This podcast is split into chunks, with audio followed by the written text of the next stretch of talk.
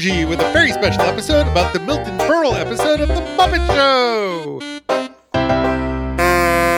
Hi ho, everyone. This is David Levy. Welcome back. I am so thrilled to be here today with Christy Bauer, Michal Richardson, Adam Grossworth. We are here this week with no preamble to talk about season two, episode three of The Muppet Show. This episode was produced the week of June 9th, 1977. Uh, it did not air in New York City until November 14th, 1977. So it was the ninth episode aired of season two.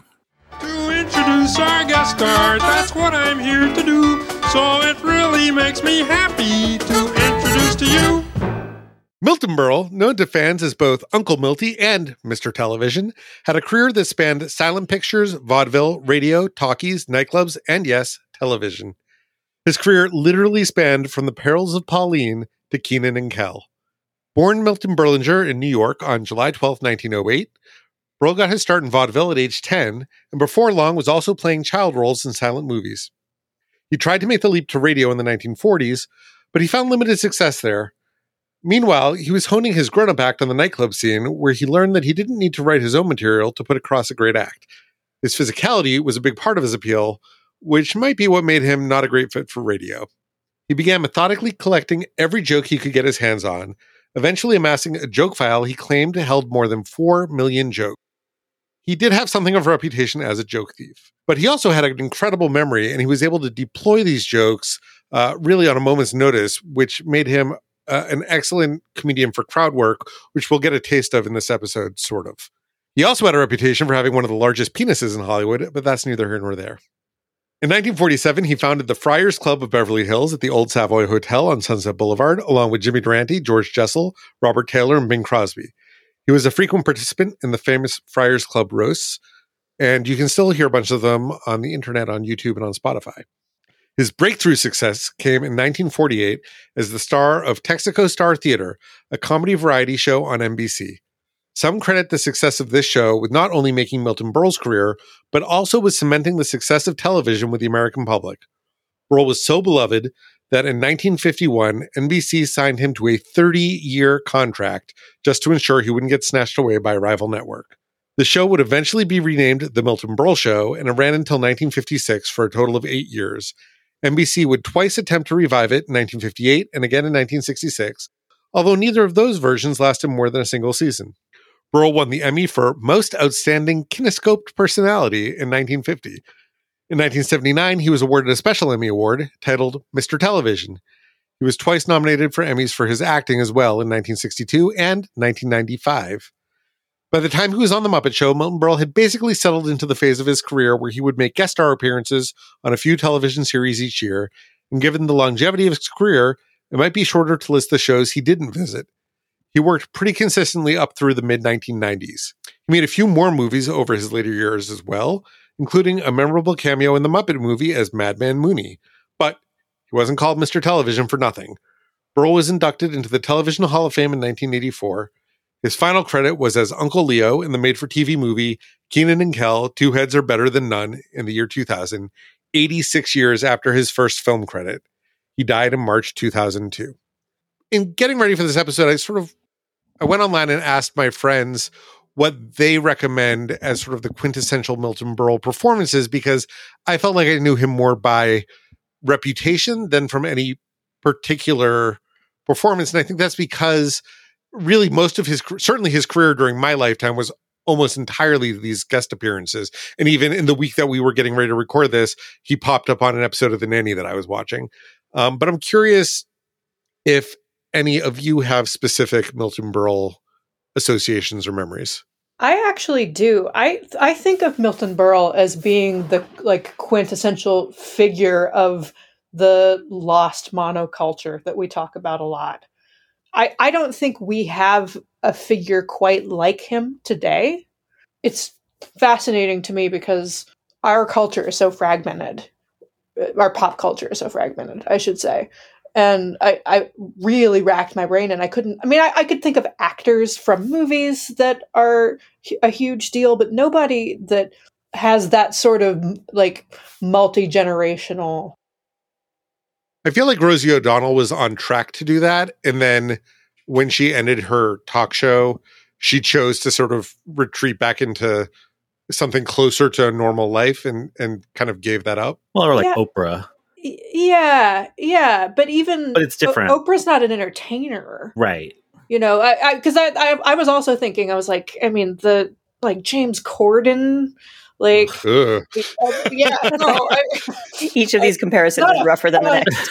right we're, we're we're digging a hole but but yeah but but no but the, like the sort of talk show late night person who also pops up in cameo ways but even that i think doesn't scratch the surface of and again that's because you know there were only two or three channels and you know. Well, and it's interesting too because like, I mean, I don't, I don't really know what what Milton Berle's like 40s and 50s stuff was like, but you know, like we we all looked at James Corden because we're we're musical theater people and we have strong opinions about him, but like to to even like be at that level or, what Rosie was in the 90s, there has to be like a, a particular softness is not quite the right word, but you know what I mean, right? And there's something even on the Muppet Show, yeah, likability, broad appeal niceness, broad appeal, right? Like, and and there's something um even on the Muppet Show like a little bit caustic about Milton Berle. It's it's really interesting to me that like he didn't do well on radio, and and like his physicality was a big part of his appeal. Um, because like I've never, I don't think I've ever seen an actor who looked more like a caricature of himself. True. Alfred E. Neuman. Yeah, like if you see a portrait of, of at Sardi's or whatever, like he looks exactly the same. It's not like nothing is exaggerated. We've talked about this before too, like the, that vaudeville thing. Like he's very, you know, he's very New York. He's very Jewish, frankly. Like it- there's like it wouldn't it wouldn't work today in the same way, and I'm fascinated by that as as as something in the monoculture. I mean, he also, I think, knew how to play to different audiences Must in a way that would meet them where they're at. And I listened to like an hour long interview with him that I think was from the 60s, that again, I found on Spotify, where he said something that I think got reworked into dialogue in the show Hacks on HBO Max, uh, where he talked about how he likes to start his act with kind of like a test joke in his monologue. And he sort of feels out his audience to see how smart they are, how dirty they want him to be, and then he adjusts the rest of his act accordingly. And and and and that's really true. Like even just in the the stuff that I sampled this week, like some of those Friars Club roasts are really, really filthy.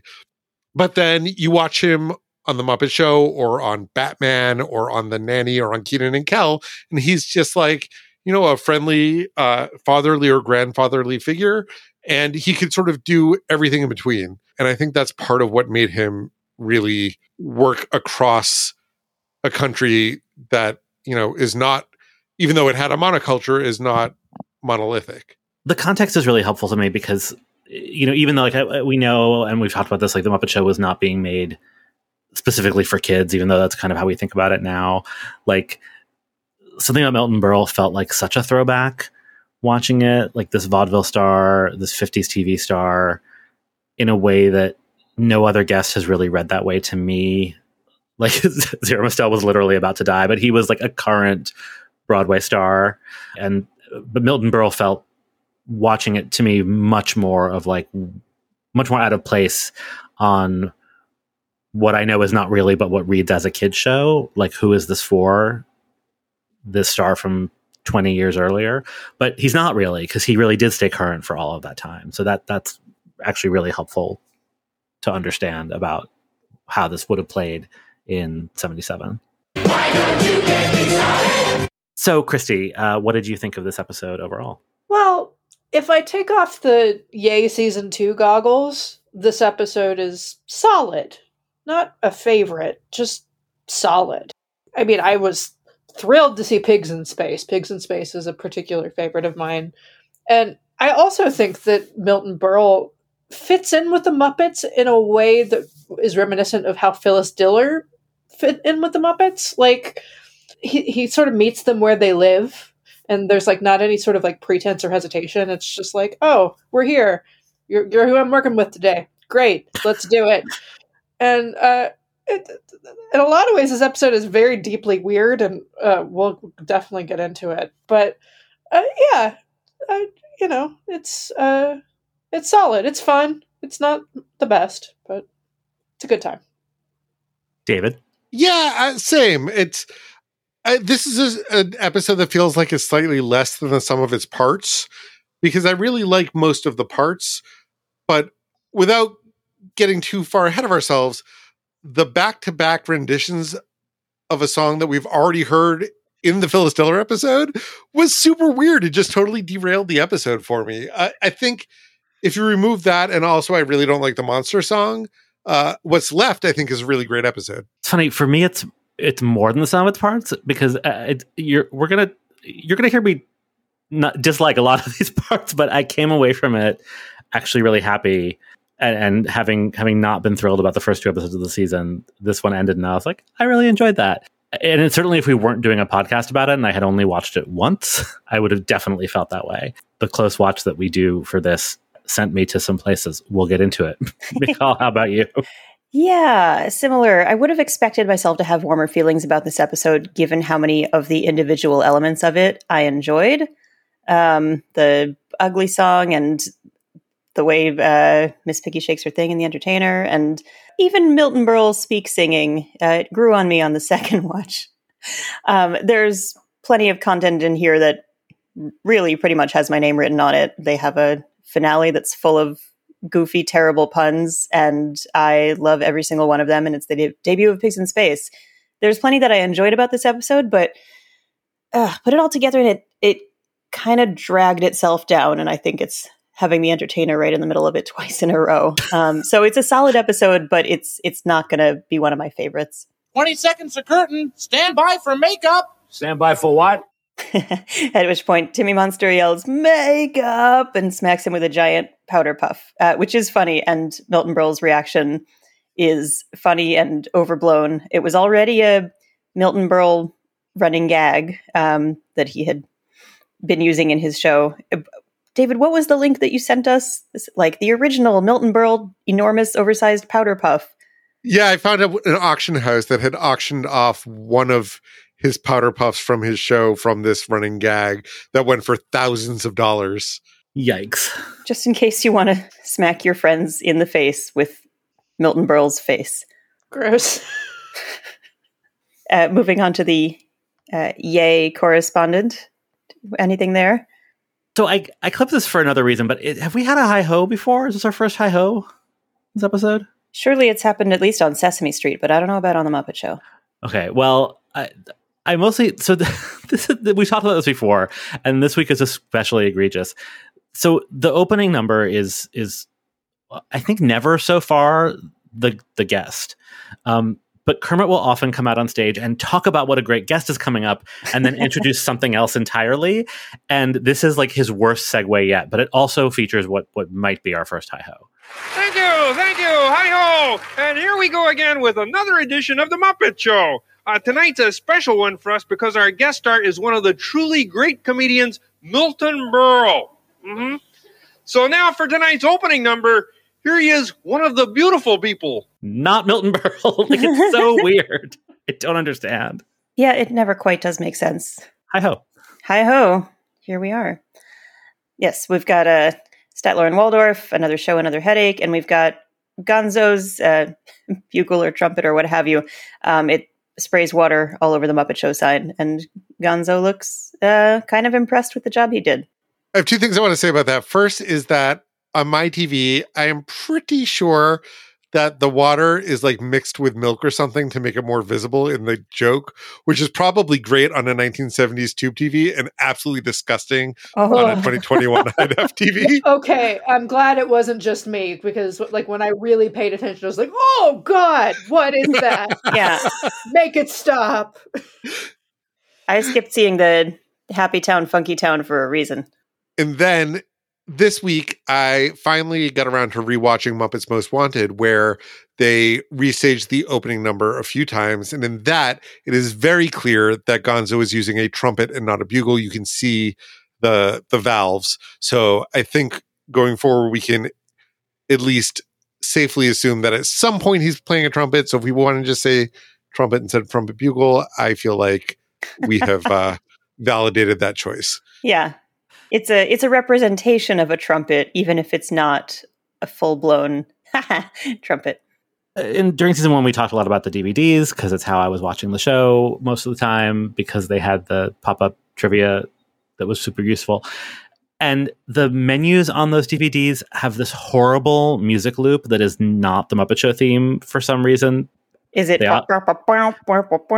It's yeah, it's really weird, and it, it it's like they I don't you have the rights to the music. I don't understand why you're not using the music, but it opens with this trumpet blast, which I'm almost positive is this this like waterlogged trumpet note, oh no! which now Season makes one DVDs do.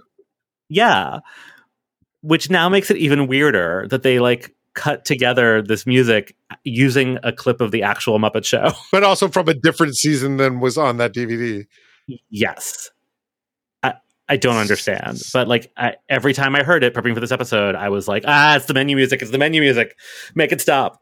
So It, those menus are, are like so bad because in addition to the music loop, there's also like looping Muppet telling jokes.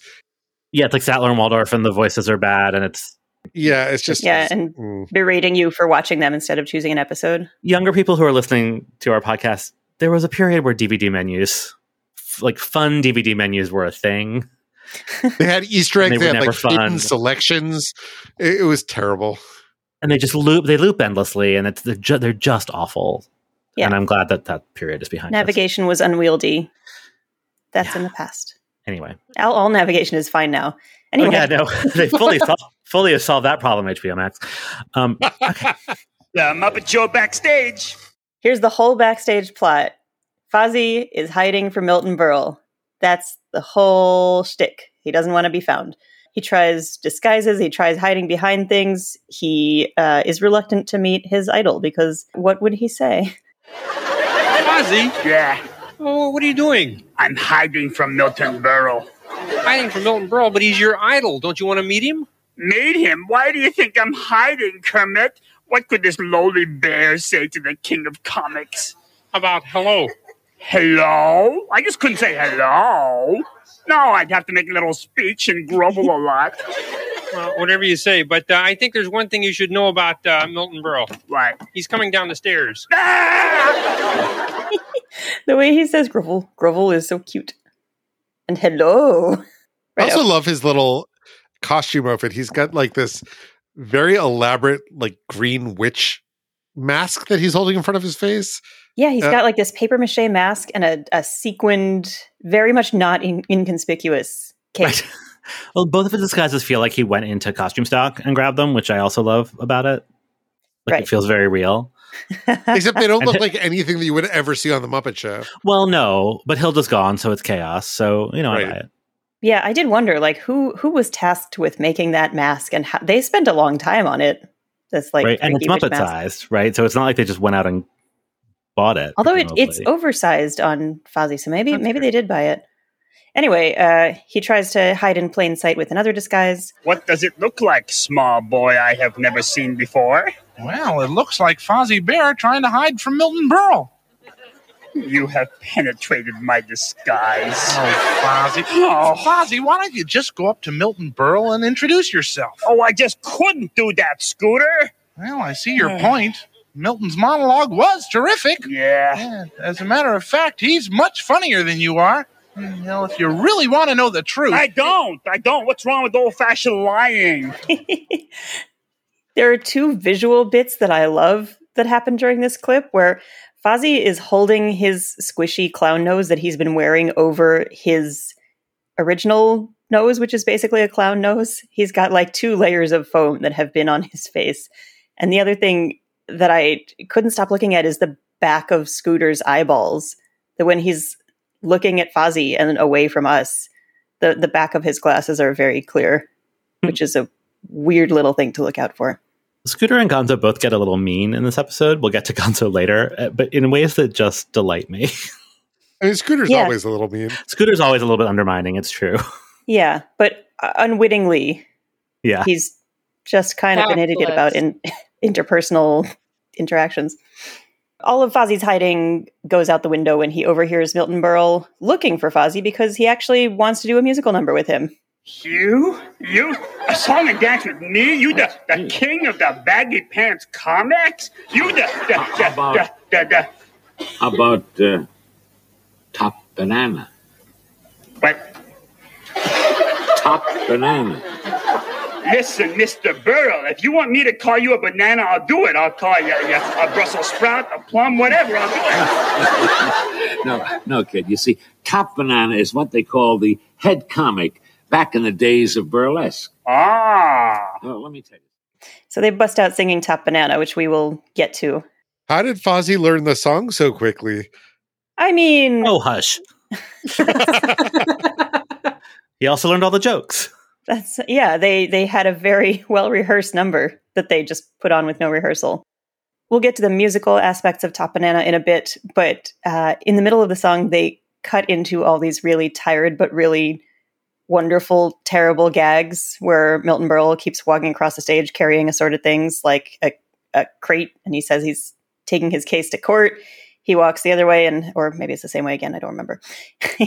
has the same crate and a ladder, and he says he's taking his case to a higher court. And then here's my favorite thing on the whole episode: he walks on holding just a clothes hanger and crying. Do we have to do this, Joe? You gotta do it. Uh, it's an oldie, pal. I know, I know. Do it. You got a lot of guts, pal. I'll tell you that. Come on, go, go do it. Uh, feed me once more, please. Feed me. Oh, uh, hey, what happened in court? Are you ready? I lost the suit. I was just relieved that I wasn't another wire for Mr. Bear. Or, it's too fancy a clothes hanger for that sort of thing. It wasn't even a wire hanger. It was like a, a nice wooden hanger that he stole from a hotel. I was expecting a hung jury joke, but Mm, Yeah, I was too, actually. and that's what makes him. the king of comedy. I, I love this backstage plot so much. Like, like it, it is a perfect example of uh, my philosophy as far as like meeting your heroes. I don't believe don't meet your heroes. I believe in meeting your heroes if they want to meet you. That's a nice way to put it.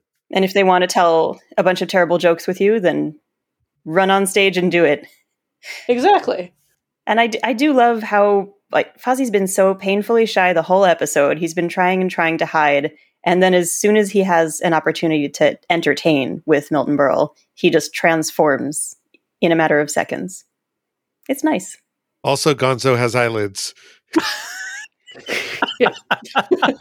Yes, and he deploys Gonzo deploys his brand new eyelid mechanism at Milton Berle to cast aspersions on whether he will be successful in his stand up. I'm so focused on Gonzo coming into his own this season, and particularly the next episode, which I know we're all dreading because none of us are excited about Rich Little, but I am excited that it's a Gonzo focused story, and so I'm just um, I'm keeping the faith with Gonzo. It's taken him a while to get there, but he is coming into his own. There's also a running gag about Statler and Waldorf where their hearing aids aren't working. That's that is what it is. Yeah.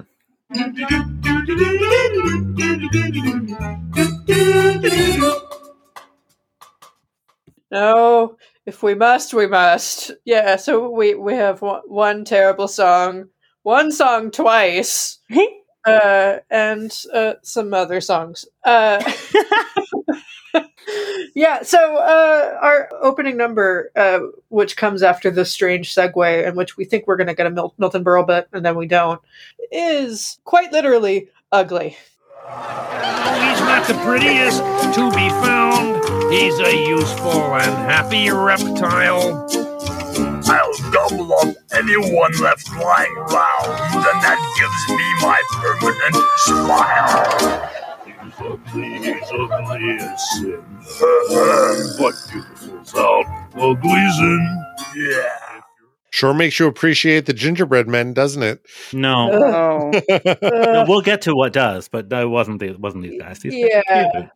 Yeah, I mean the I I don't blame the the Muppets themselves here. It's just uh, okay. So it's a song called "Ugly Song" by Paul Tracey, who was primarily an actor. and a theater actor. He a- appeared on Broadway in The Boyfriend with uh, Sandy Duncan. Hey. Hey, Yeah, and in The Rothschilds with Hal Linden and Jill Clayburgh. And he was also in not the original West End Company of Company, but the replacement company of company. he, he was not the lead. He played David. I looked it up. And he started writing songs uh, on the side and uh, put out an album of songs. And this was one of them. And he actually ended up with four songs on The Muppet Show over the course of season two and season three. So we'll, we'll get to talk about them and him more. But interestingly, he had actually met with Jim Henson and had uh, written songs specifically for The Muppet Show that did not get used. Sad for him. I did not like this song. No, I didn't either. And and and, and when I say I, I don't really mean it made me appreciate the gingerbread man. I made it made me appreciate the gingerbread song. Oh, I love the gingerbread song. I hate the gingerbread man. but what I really hated is that the song relies on misstressed lyrics and the idea that Paul Tracey was in a Stephen Sondheim show not long before this and was able to pass off these incredibly bad misstressed lyrics as a final product just it hurts my soul. You're singing the song of my people. I, I mean, considering the horrible scansion that is yet to come in the next number, I, I didn't even notice. But like, like it's fine. I think it's fine as a Muppet number, but it's it's so badly shot.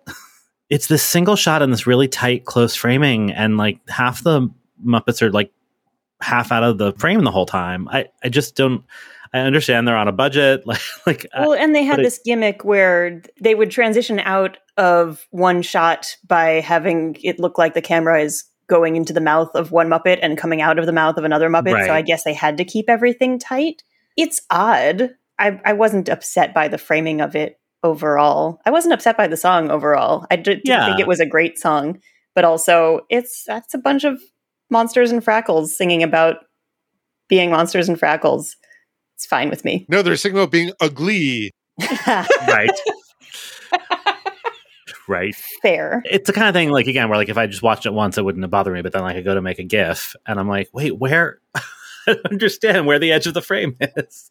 And Yeah. we've just we've seen we've seen so many delightful number where it's just a single camera and a blue background and a bunch of frackles, maybe a human in the middle, not really doing anything, and it's totally charming and and joyful. And so I was like, I don't understand why this feels so weird and off to me.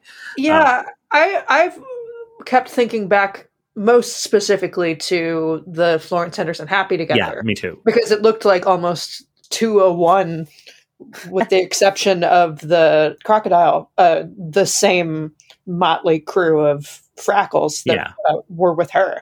Like they, they tended to use these sort of like blue and green color coordinated groups as backup singers for a more substantial song. So I, I sort of was like, it, this feels rudderless. I wonder if they pitched this to Milton Berle and he was offended by their suggestion that he be included.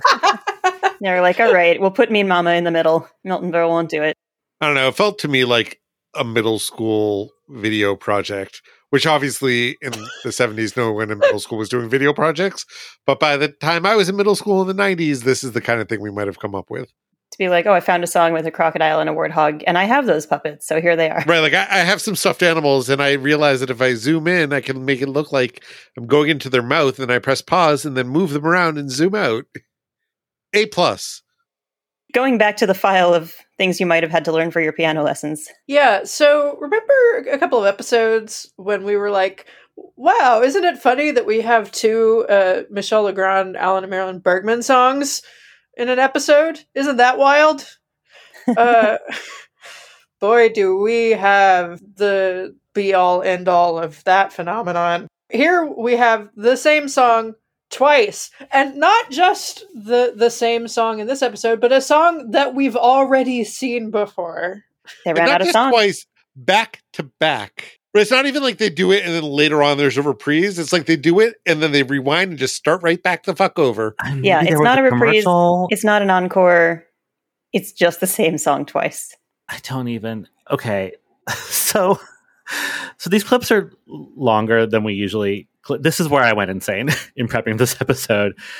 like I watched this once and it, it honestly barely registered. So the song is The Entertainer, not to steal Christy's job, but like a- and like it's it's such a like the song is just so everywhere. It's like wallpaper and so like it it happened and then I was like, "Oh, that's weird they're doing it again." But like it it, it hardly even registered and then I started making clips and I I sort of lost my mind and like the more time I spent with it the more insane I felt and I just I need to convey that to you our listeners. So so here's the first clip. It's longer than our usual clips, but like I, I, I needed to capture like what is happening, and so much of that is Milton Berle. The entertainer, right? Yeah, that's the name of the song. You know, most people don't know that there are words to that song. Yeah, that's true. You know what they're about? Mm.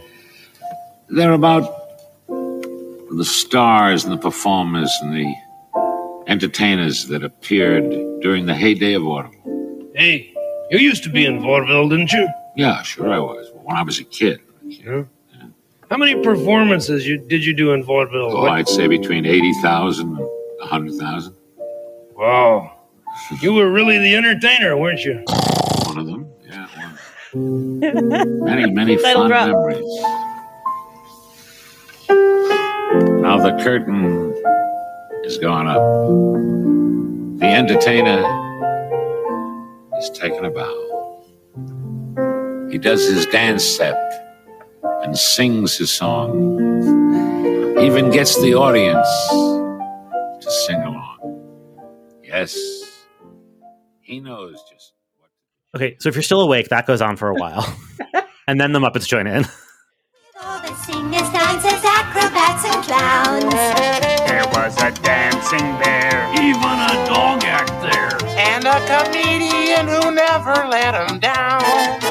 But when he came on to do his favorite song, he really wowed them in the cities and the towns.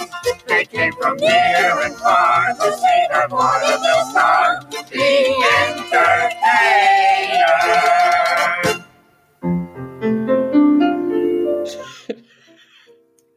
No, Now the curtain is going down on the entertainer, the artist, the pro. So that's that's enough of that. Yeah. yeah, so Too much of that. the reason that most people don't realize that there are words to the song is there kind of aren't. there shouldn't be. So, as best as I, I could determine, these lyrics were added in 1974 by an arranger named John Brimhall, not for like a recording of the song or a perf- performance of the song. No, for beginner piano books. So, at this point, you know, 1974 is post the success of The Sting. So, like, you know, Scott Joplin and this piece of music in particular are having a moment. Uh, but uh, yeah, no, th- this was just in a beginner piano book somewhere. And I learned piano in the 80s. I either learned from a Brimhall book or these lyrics ended up in other easy piano books too, because the lyrics were definitely familiar to me. And I'm sure Yeah. that's where I knew them from. Or from this episode of The Muppet Show.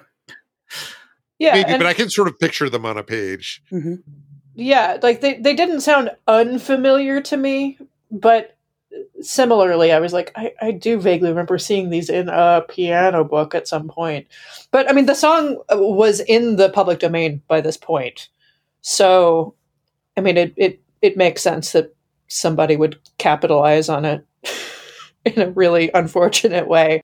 There's an absolutely bonkers discussion about this on the talk page of the Wikipedia entry for this song because there's just not enough consensus that John Brimhall is the person who wrote these lyrics. And so there's just like sniping back and forth between Wikipedia editors about whether or not this belongs on the page at all. It's very entertaining if you're into that sort of thing. If you're going Speaking- to the entertainer page for entertainment. yeah, which at, there is actually some entertainment to be found that has nothing to do with uh, John Brimhall. I, I found an absolute gem. Uh, uh, I, I have to just re- read this to you. It says In the June 7th, 1903 St. Louis Globe Democrat, contemporary composer Monroe H. Rosenfeld described the entertainer as the best and most euphonious of Joplin's compositions to that point. It is a jingling work of a very original character, embracing various strains of a retentive character which set the foot in spontaneous action and leave an indelible imprint on the tympanum. Just, I sounded couldn't like, say it better myself. Who among us? Just sounded like dialogue from the Music Man. I was like, I just, I okay. So, I, back to the Muppets. I the only thing I like about this is when when Milton Berle was like, "Hey, that's the entertainer." There's a real you dumbass quality to Rolf's delivery of, "Yeah, that's the name of the song," which I really appreciate. but then, like everything else about it, like I, I- if you're not watching along with us, please go to the show notes and look at this bizarre assortment of characters. I mean, it's Fozzie and Scooter and and Rolf. Obviously, there is um like some sort of showgirl whatnot Muppet, and I don't like where did she come from. I, I get like sort of like old west saloon girl from her costume and wig. I don't know what's happening. There is a clown with stars for eyes, which is fucking terrifying. and it Yeah, keeps looking at people that dead clown kind of kills it. it's it's not and i'm like not a like knee jerk afraid of clowns person it's so fucking creepy ah, ah and then like the whole like the way that the muppets like burst into it and then come back it's it's like it's like milton berle is like dying his whole delivery is so laconic and then like the muppets have this like burst of energy and then are gone like he's having some sort of fit like it's like it's all happening in his brain or maybe this is what's happening to me right now i don't know This very much has that like in memoriam for yourself yeah. quality Yeah. that we saw in the Twiggy episode. it's like the end of all that jazz. And it's like he's, he's, he's having this final burst of entertainment, and then it's gone, and it goes back to the like funerary Oh, delivery. gosh. I don't know. It's so fucking bizarre. Before you die, this you, you see the clown. It's also weird because Milton Berle can sing. He's just choosing not to here. Like he's not a great singer, but like he sings in Top Banana. He sang during his career. He like recorded songs. Like he's not. He he could have sung this instead of just sort of reciting it like a dirge. I don't know. Yeah, it did. I, I didn't have as much of a problem with it as Adam did, but I did once we got to Top Banana later in the episode, and I discovered that, oh, he does sing. Wait, why didn't they just have him sing? I was assuming that he was speak singing because he could not or would not sing. So yeah, the the somber speak singing is remains mysterious. I, I just want to say this clown that, that you hate so much. This is not the first time we've seen that clown. You actually loved him quite a bit, or her, it, them. Let's go with it for this clown. I don't You- think you I, lo- I understand that we've seen them before, but did I love it? Yeah, I think I think if we roll the tape from the Joel Grey episode, uh, we call out the appearance of the clown in comedy tonight as a highlight of that number. That doesn't sound right. That doesn't sound right at all. I I mean- I I did. I, I'll own it. Okay, but also like I secretly love the clown, but I love the clown because fair. the clown is weird. but also like the staging of that number versus the staging of this number like in this the clown is like downstage center in a in a group sing and then it like turns to look at Milton Berle with its dead star eyes. It's very different from from like the the frantic energy of comedy tonight where I'm sure I didn't notice its dead star eyes. Yeah, it's much more visible for much longer here. The all the characters in comedy tonight, the way they pop in and out, it's like a blink and you miss it kind of thing. So if you watch it a second time and you spot a weird clown or the, or you discover characters you didn't even know were in the number, it that makes more sense to me. Yeah. In comedy tonight, all it does is go ah. And there are Muppet clowns ahead in our journey that I am very much looking forward to. Like I, I am not I'm not anti clown. It's just those eyes. Uh, so uh, deeper down the, the the rabbit hole we go with our UK spot, which is second verse same as the first, except this time Rolf is still at the piano, and in comes Piggy. I did not realize this was the UK spot, and not that it excuses it, but at least explains it a little bit. A little bit. Still And I fucking think you're right that it maybe that means that it would have been separated by a commercial. I don't I don't know if that does or doesn't mean that, but at least it means that in the United States, we only got the worst version of the song. I guess. I mean, it would make a little more sense if you come back from commercial and Rolf is still at the piano, everybody else has gone home, and he's just kind of staring forlornly into space. Right. Well, he is doing that, and Piggy comes on and literally says, Hey, Rolf, can you play that song again? And he does. The entertainer, the star of the show. Put something in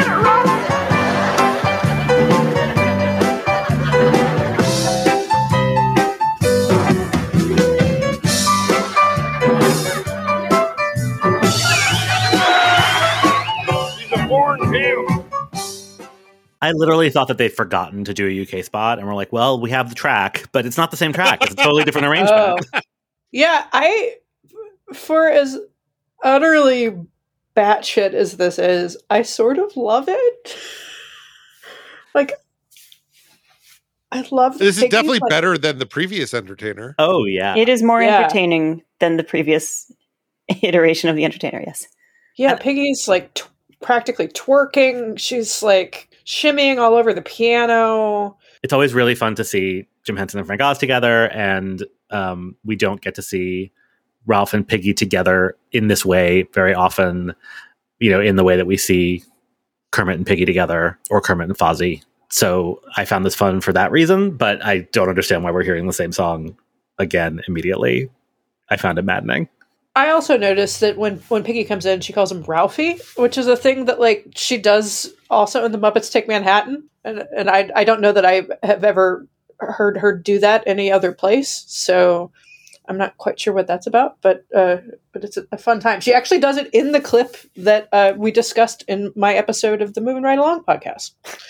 Oh, It's fun that she she becomes a character here almost. She she is definitely herself. She's definitely Miss Piggy the way she's throwing herself onto the piano and shaking everything she's got just to for the sake of entertaining.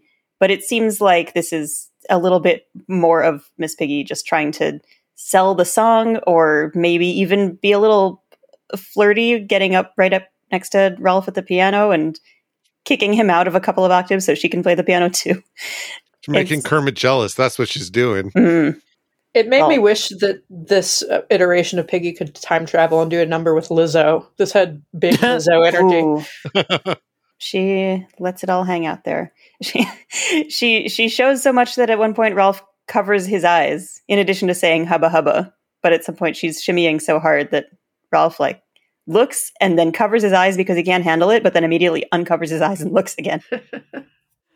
All right, so we have two more numbers uh, after this. Uh, thankfully, neither of them are the entertainer. Our next number involves an owl. Ooh. Spurn my heart away. Ooh. Makes me dream all day. Dreams I know can never be true. Seems as though I never be blue. Ooh. Means my happiness. Ooh.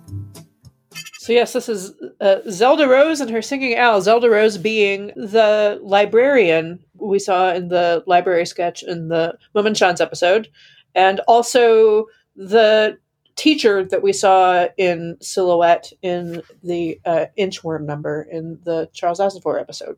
And this is the we had, mentioned previously that there were various appearances of female performers auditioning to be on the show. This is the second instance of that. Zelda Rose is performed here by Abby Hadfield. And this number was recorded for one of the albums later, uh, but re recorded with Louise Gold. So, Which is why it sounds so off putting to hear this version because I've heard the Louise Gold version many times. it's a very funny voice, though. I, I Sure. enjoy this. It's from a, a musical called Sunny from 1925. Jerome Kern wrote the music, and the lyrics were by Otto Harbach and Oscar Hammerstein. And uh, yeah, Sunny, there were two movies made of it in 1930 and 1941. And people complain about reboots now. uh, I've watched both of those movies in the last year. I had a feeling you might have.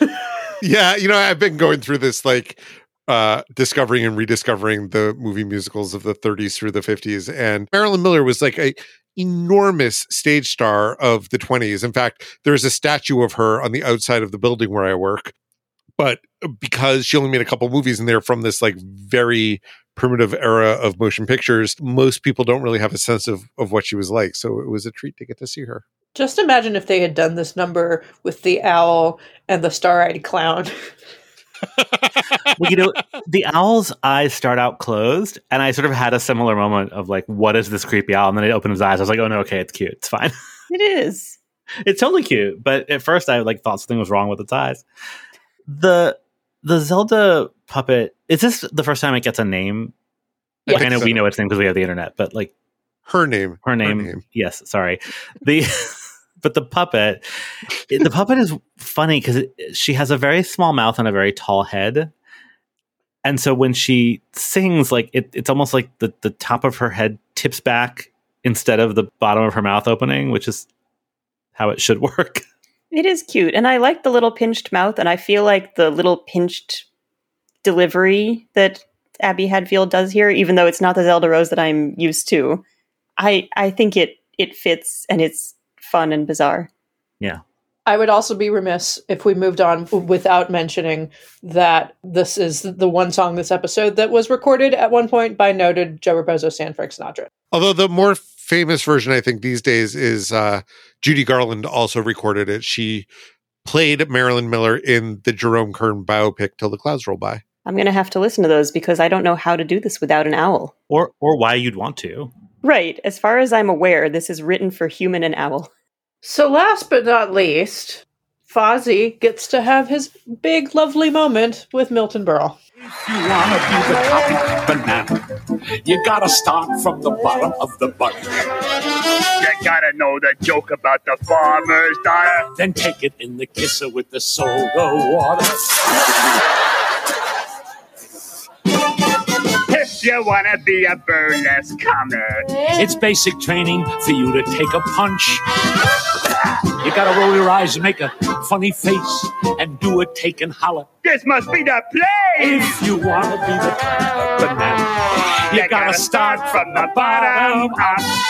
So, this is Top Banana from a musical called Top Banana uh, fr- from 1951, uh, written by Johnny Mercer, or as Muppet Wiki strangely refers to him, John H. Mercer. No, sir, that's my father. Mercer, I hardly know her. Sorry. yeah, Yeah. just like I've never mersed. Sorry. I mean, like that. That's like that's what you say when you stub your toe. Ah, John H. Mercer. So yeah, so uh, Top Banana uh, was a musical that was a star vehicle for Phil Silvers, and it was based on Milton Berle. Uh, in this very meta way, uh, Milton Berle is uh, singing a song written for a character based on him. That's weird and delightful. And speaking of also Muppet Show meta, uh, in the show, it's preceded by the banana sketch. Top Banana was one of the first Broadway musicals I think that was like filmed on stage and then released as a film. So uh, we'll put a clip in the show notes so you can watch them do the banana sketch into this song. Eh, this was delightful. We talked about it earlier. I don't know that there's a whole lot more to say. Uh, it's funny because Top Banana as a whole is not a a show or a score that I think very highly of, but the number done this way just it, it works so perfectly for who Milton Berle is and who Fozzie Bear is and who they are together. Never mind that jazz. Listen, Turkey. What? And get out of show business? All right, let's talk about some of our sketches. So, Milton Berle has a comedy monologue, which we've heard Scooter talk about as having been very successful, but we can hear that this is not the case because Statler and Waldorf are in rare form. Uh, just a minute, please. I have been a successful comedian half of my life. How come we got this half? Look, did you come in here to be entertained or not? That's right. What's right? We came in here to be entertained, and we're not. Oh, yeah? I'd like to see you come down here and be funny. You first. So I know Statler and Waldorf are expected to heckle and torment Fozzie every single week, but they're just being very inhospitable. And it's not very nice. And Milton Berle smiles at the audience at the end, like he knows that this is all an act, but he does look very upset, which is, yeah, very unnerving. I mean, this was also a bit that he was famous for. Like he did this with hecklers both planted and not throughout his career. Like this is what his joke file was was so well suited to prepare him to do. So uh, you know, I think we're just seeing him do what he does and and do it so well. I this to me was the highlight of the episode. I was Yeah, laughing out loud the entire time. I mean, they were very funny, but also just I, I was cringing because you know he's a guest. We should be nicer to our guests. It it is maybe a step too far when Gonzo comes out on stage. How's it going, Mr. Berle? Oh, I'm going to start with you now. How's it going? It- It's going terribly. It's it's these guys have been picking on me, insulting me ever since I started. What can I help you out? Please, huh? Which way did you come in? I would. he's just trying to help. It did That make me laugh out loud for. every time. But Gonzo, you work there. I also want to shout out. Uh, and we- we've talked about this before, but every so often they'll do uh, a shot like of the guest star, like from the wings, like or get- in this particular episode, it's more of a kind of like a Milton Berle's eye view shot of Statler and Waldorf, and it's just really terrific. Yeah, I was really curious actually about like in all the front on shots of him, like what if anything is he seeing and hearing? Because like it it it the, the Muppet Theater is not real. Like I assume he's not. um uh, I assume like he's not actually standing on a stage and can't actually like there's no box there to and then there's no puppets. Like, Yeah, someone's probably doing Stellar Waller's lines, but there's no puppets. But then they do those reverse shots where the box is there, and I they're great. And I don't like I don't know if they were chroma keyed together or if that's actually were a possible Definitely setup. chroma keyed together. Yeah, um, I it fool it, it it fooled me enough that I couldn't quite tell, and I, I everyone sold it really well. I really liked it. I don't know if it's just like trained my eyes from doing the show, but uh, around the time that we are, recording this, there was also that Wicked in concert special on PBS, which I did not watch in full because I love myself too much. but I did watch a clip online of Amber Riley doing Defying Gravity, Uh-huh. where she was also chroma keyed onto a stage in front of an orchestra that was definitely not in the same time and place that she was. And uh, I would say that this Milton Berle, Statler, and Waldorf technology was as good, if not better, than what we saw on this weird Amber Riley. Agreed. People took more pride in their work then. Mil- uh, Milton Berle calls Statler and Waldorf Starsky and Crutch, which is a okay joke, but I noticed it because Bruce Forsyth also referred to Starsky and Hutch, and I just find it weird. This is the one piece of media that exists outside the Muppet Theater. Was Starsky and Hutch like an international phenomenon, and that's why they felt safe referencing it? In the United Kingdom, the series was an immediate hit when it began showing on Saturday nights on BBC One, debuting 23 April 1976, and soon catching up with US broadcasts. So, yes, your theory is So solid. that's why. Let's talk about Muppet Newsflash. There's not much to talk about in the Muppet Newsflash.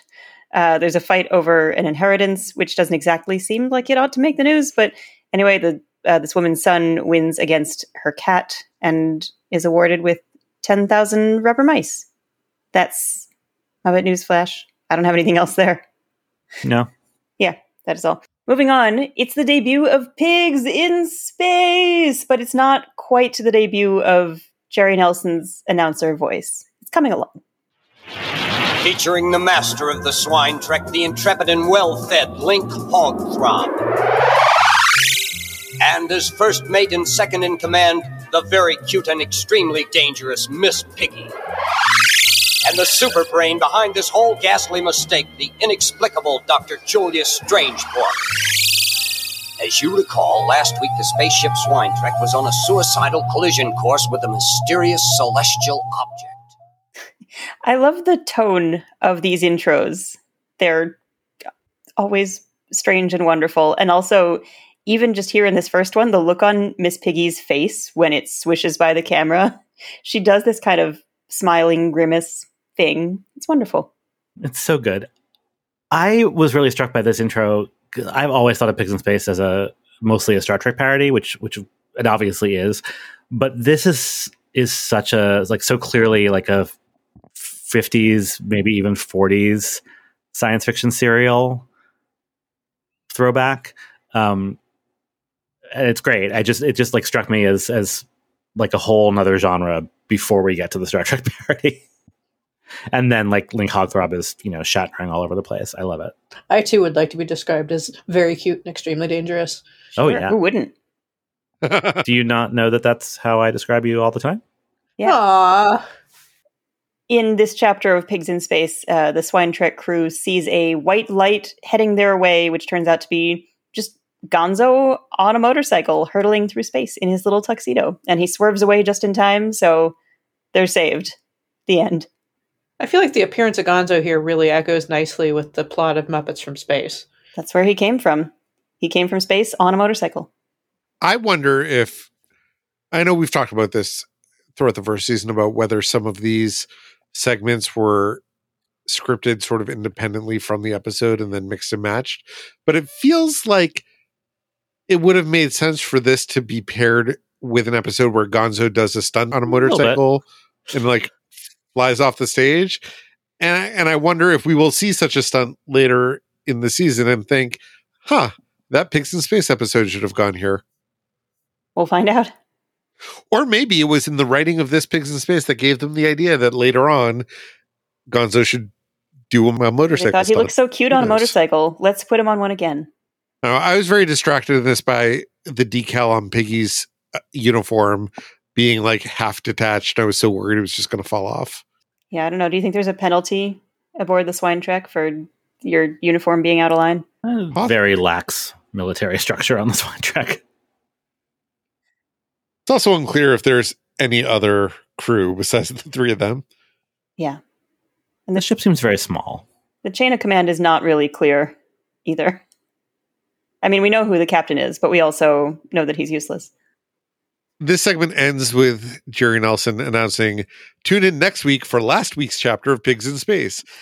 And that struck me as particularly funny given that this series, meaning the Muppet Show, not Pigs in Space, is one where the episodes were shown in different orders in every market where it played. And I wonder if the writers were a little bit like airing some frustration about that with this line. Possibly? I don't know. What stories do you think they were itching to tell that they couldn't do because there was no order? Well, it's not so much that there were stories that they couldn't do, but like, you know, in the first season, for example, we had the example of Scooter possibly appearing and then a week later being introduced, and the same thing with Mhm. Uncle Deadly. And and I can see that being like at least a little annoying to writers. Yeah. Uh, More so, It was a little annoying to more so at viewers. the beginning of the series. viewer. It's like, oh, let's meet Scooter when we've met Scooter, but maybe less relevant by the second season? But also, we aren't watching in the order that they aired, unless maybe some market aired them in this order. We don't know. So I, I don't even know if that's true. If that's accurate, maybe they did see them in the right order.